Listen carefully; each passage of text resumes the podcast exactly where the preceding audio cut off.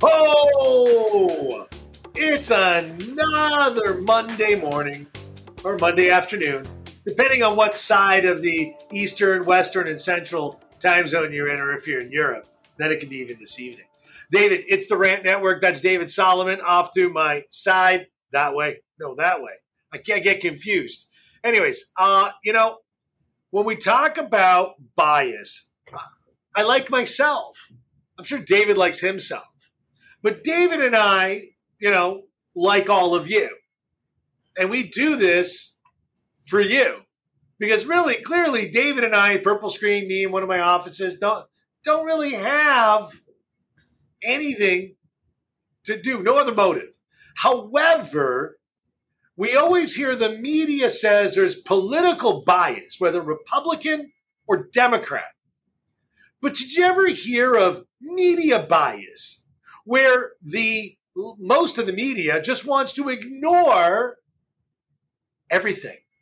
And you know, you know, in, in China, North Korea, and in Russia, right before they're going to film a national event, they will scrub the streets, scrub the buildings, scrub the population who's allowed to be there, pass out wardrobes, and create theater, drama.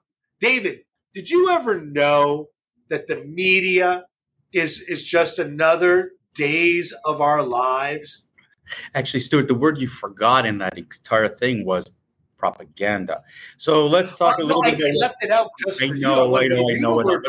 Look, ladies and gentlemen, once again, the, the media showed its its wonderful side over the weekend, or since uh, actually all of last week, because you see, the fascinating thing is that in the United States, there were two parallel tracks of stories that were going on. Uh, each with its own subset. On on the this side of the, if you will, there was the whole Kevin McCarthy being, you know, elected uh, uh, Speaker of the House, and it was started, uh, you know, on Tuesday of June the third, and how it was going to be. It wasn't going to be easy, and there was that track. And at the same time, the president of the United States, on his way to Mexico, decided he was going to stop off in Texas to check out the immigration situation. Now, if your liberal media and you need to discredit one side and try to pump the tires of another, where would you focus your attention? And funny enough, over the last week, when Mr. Biden had his press conferences talking about his visit to the border, it was at the same time, same time as the as the vote. Coincidence? Maybe. Done on purpose? Sure. Now, Interestingly enough, while the vote was going on, was the January 6th anniversary of the insurrection, you know, the end of democracy and whatever. And interesting how that got played up big time in the news. Where was Kevin McCarthy? Why wasn't he there? Donald Trump was bad, blah, blah, blah. And the entire Biden speech about how terrible Republicans are. And please listen to the speech and you'll see again the attack of the conservatives. And that, of course, was exactly what the media wanted to focus on. Now, up until about 12:30 in the morning, Saturday morning, if you were up that late, you know, um, and you were watching the the vote, anything to discredit the conservatives was played up, played up, played up, played up. McCarthy's speech was tri- trashed.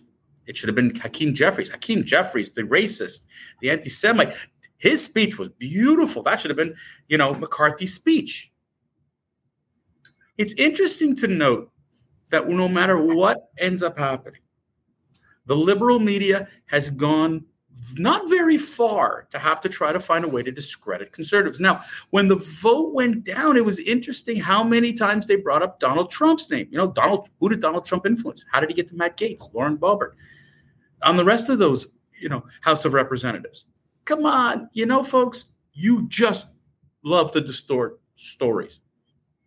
For example, this whole vote for the Speaker of the House, this power struggle isn't new in Washington. And if you're so naive to believe that this is the first time this has ever happened in American politics, wow, I don't know under what rock you've been. The squad has been pulling the strings on the Democratic Party for God knows how long, and has you know it doesn't it doesn't get anywhere near the media that this Freedom Caucus got. Why? Because the Freedom Caucus folks are the ones who have denied the election, denied democracy, all the great catchphrases. But AOC, Rashida Tlaib, Ilhan Omar, and the rest of those folks aren't a threat to democracy. No, because they're on, they're on the they're on the Democrat side.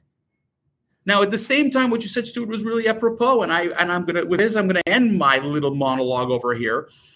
Is in order to go to Texas, the president of the United States' administration ensured that El Paso, which was full of migrants on the streets, as you said, was scrubbed out.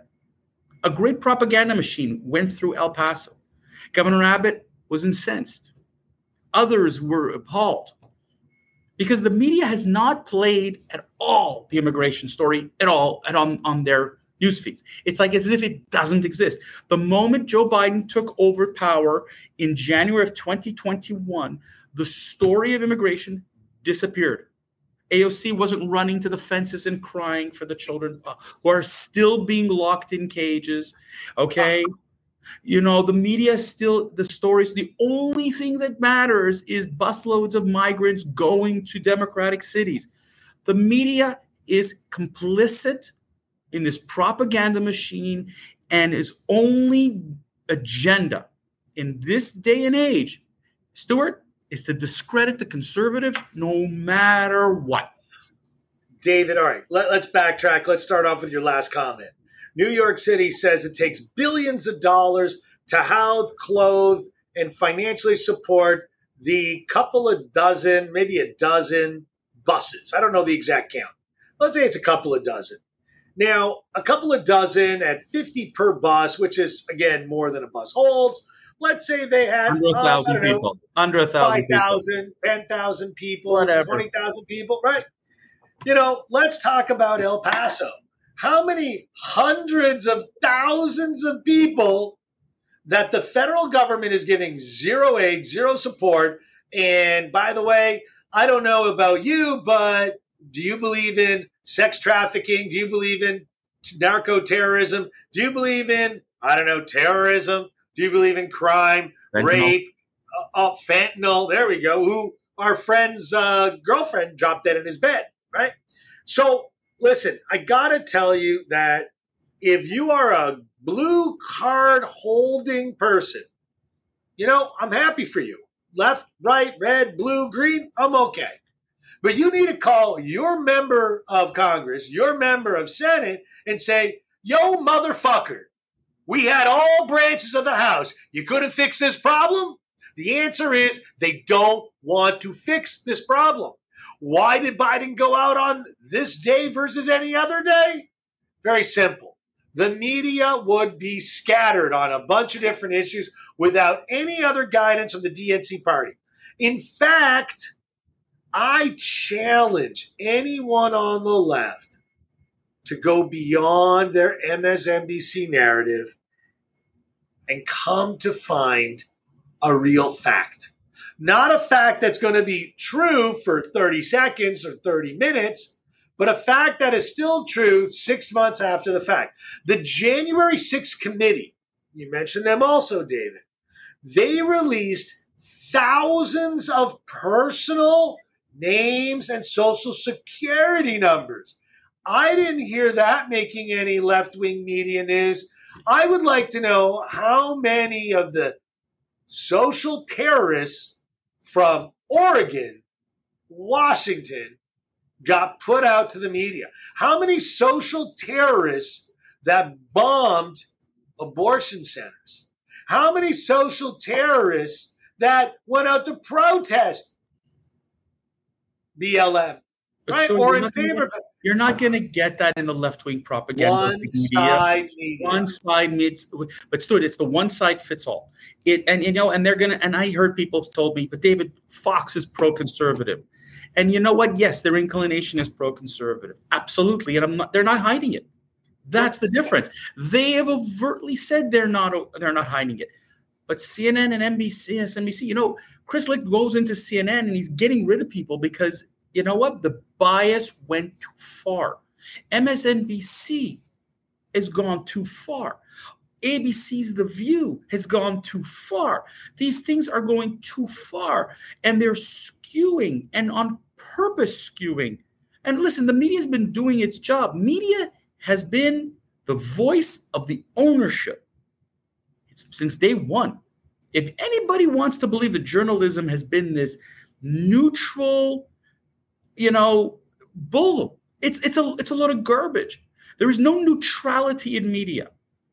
When you talked about fact finding and you needed two sources in the day and you needed to report it properly, of course, that doesn't exist anymore. Now it's propaganda news more than it's opinion news. Why we need to fill 24 hours of seven days a week of, of news that bites, sound bites. We'll get a we'll get but We'll get all these we'll get all these experts who don't know what they're talking about and let's just put them out on air because it fills the air and it'll get ratings. Yeah, but you know, you know what we also forget is that those cages at the border were constructed under Obama.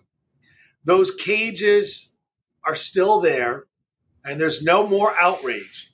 And the the next thing is David, you know, it's about moral outrage if the Democrats cared about immigrants, they have since 2008 controlled all houses for about 10 years. Till now.